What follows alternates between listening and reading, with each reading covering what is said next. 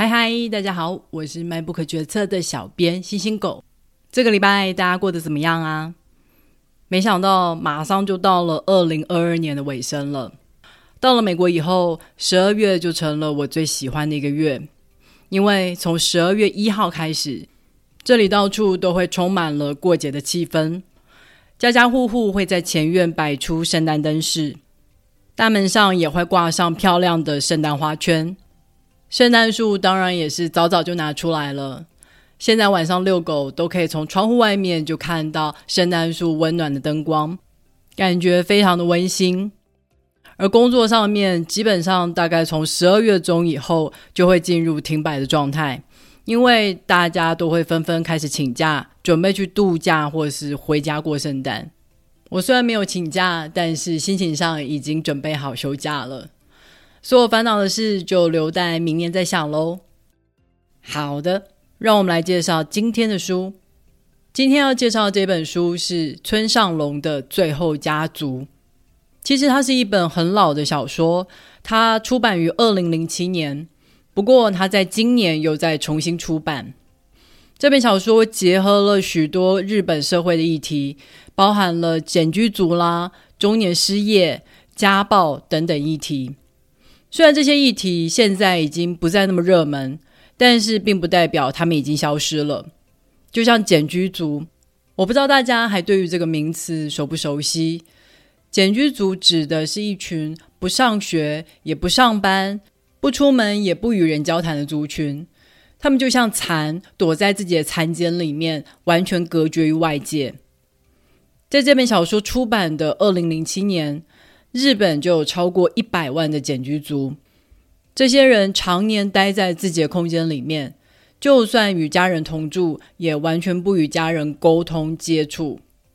根据统计，在疫情爆发以后，简居族人数甚至还有增加的趋势。他们很多人可能一开始是因为在学校受到霸凌，或是因为在职场遭到排挤，而想短暂的躲避现实。但是时间拉长以后，却变成了想回去正常社会也回去不了了，所以就只能继续缩在自己的空间里面。而在日本经济泡沫以后，曾经盛行的终身雇佣制被打破，很多在同一家公司上了一辈子班的中年人突然失去了工作，他们不敢跟家人讲，所以每天都还是假装正常，穿着西装出门上班，其实只是去公园坐着发呆。等到下班时间以后再回家。而这三年，全球的疫情严重影响了经济。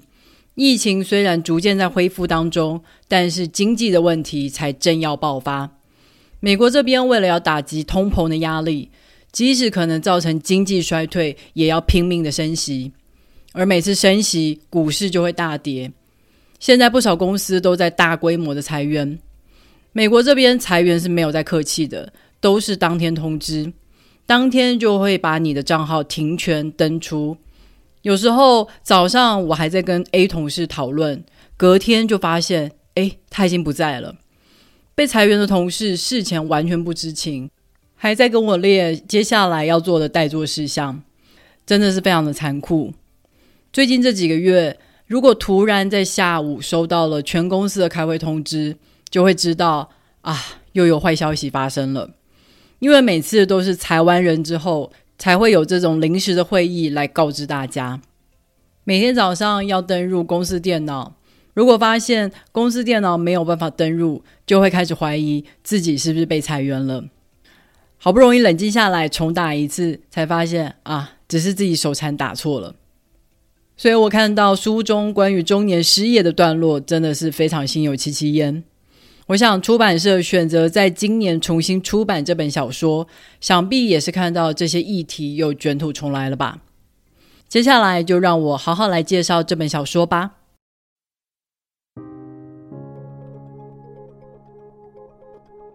我刚开始看这本小说的时候，一时还以为自己是不是买到了什么瑕疵品，怎么刚刚看过的情节又重复出现了呢？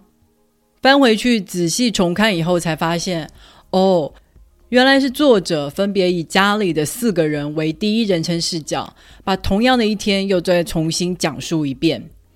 于是我们就可以清楚的看到每一个人感受到什么，心中想的又是什么。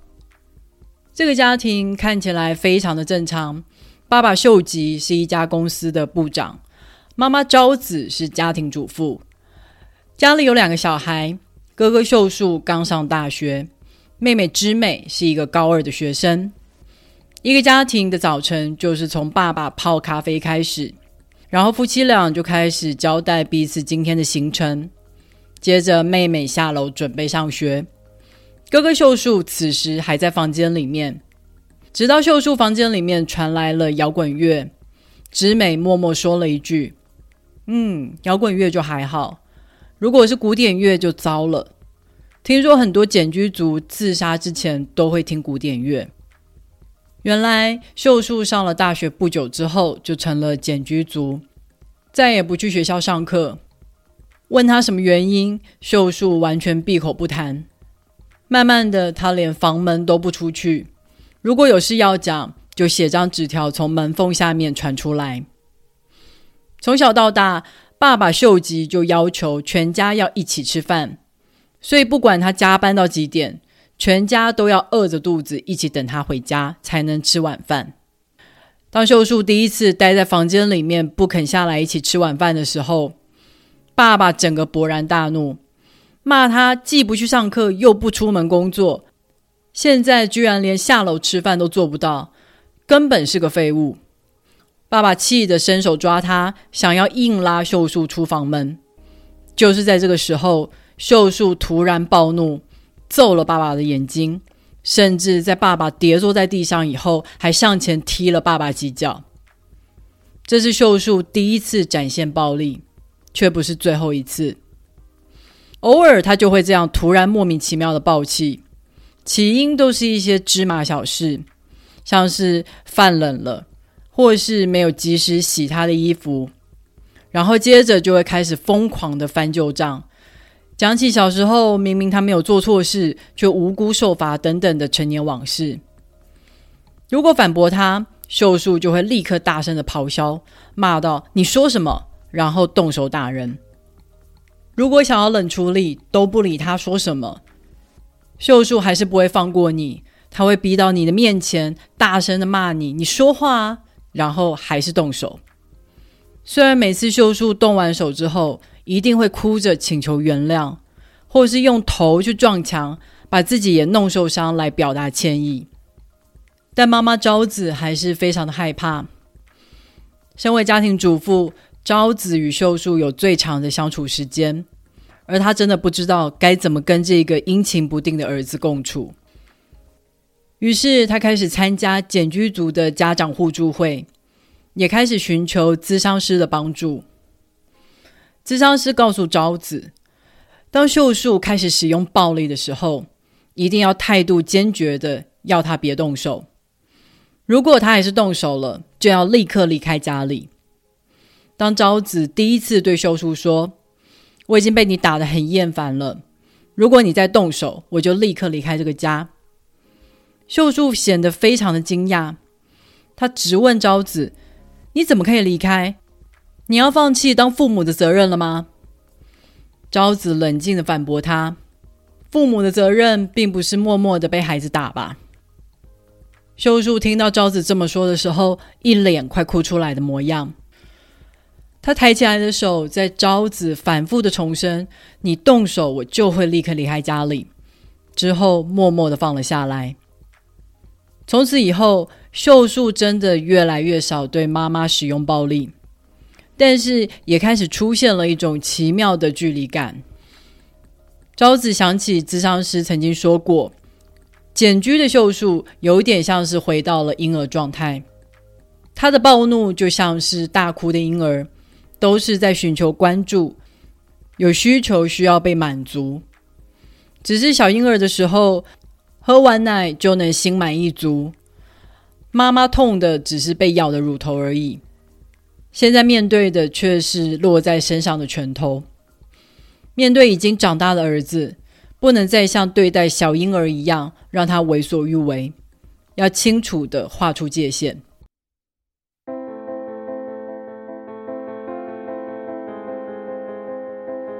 相较于妈妈昭子比较积极的参加互助会还有咨商，爸爸秀吉多少有点排斥参加这类的活动。在他心里，多多少少觉得儿子会成为简居族，代表了他们做父母的失败。他一直期许自己要守护一家人，他努力赚钱，买了房子让一家人住，两个小孩也都各自可以有自己的房间。这是他一直以来的梦想。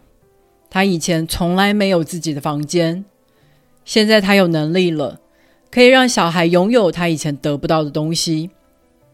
但是现在他开始怀疑，让小孩有自己的房间，是不是造成他躲起来的原因呢？而除了家庭之外，秀吉还有一件烦心事，就是公司的状况越来越不好了。他是业务部长。薪水与业绩息息相关，而现在的收入已经变成过去的一半了。他每天都在算着家里的开销、房子的贷款、女儿的学费。现在招子开始看智商师，又是一笔多出来的支出。而面对秀树日渐增加的暴力行为，智商师建议他们可以暂时搬出家里，但是。怎么可能还挤得出钱来去外面租房呢？我们在秀吉的视角里面看得出来，他努力的算着各种的开支，想着知美马上就要上大学了，要准备他的大学学费。但是有趣的是，我们从知美的视角里面可以看到，其实知美并没有那么想上大学。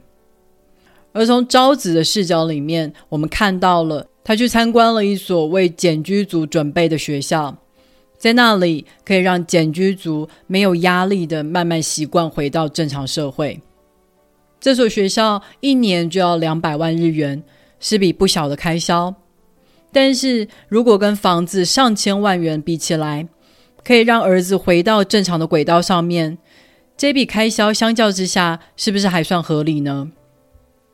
这种想法在秀吉的视角里面是根本不存在的，因为在他的视角里面，他应该是一个守护家人的爸爸，他要准备好正常家庭该有的一切。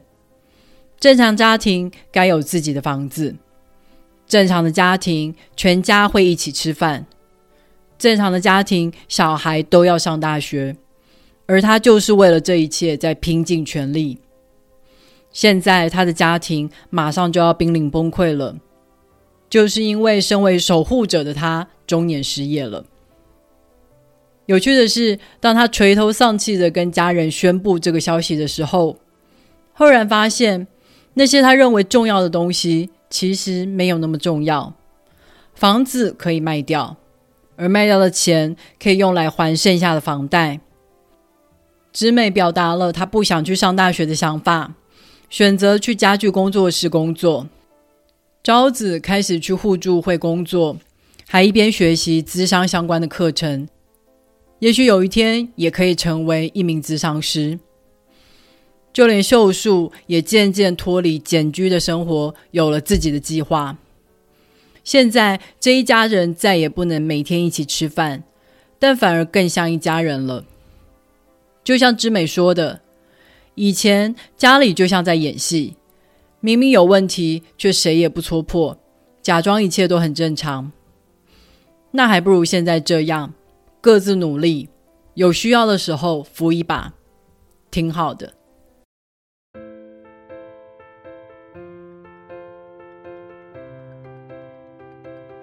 好的，最后家族这本小说就介绍到这里了。这个家庭在秀树成为简居族之后，打破了本来表面的模样。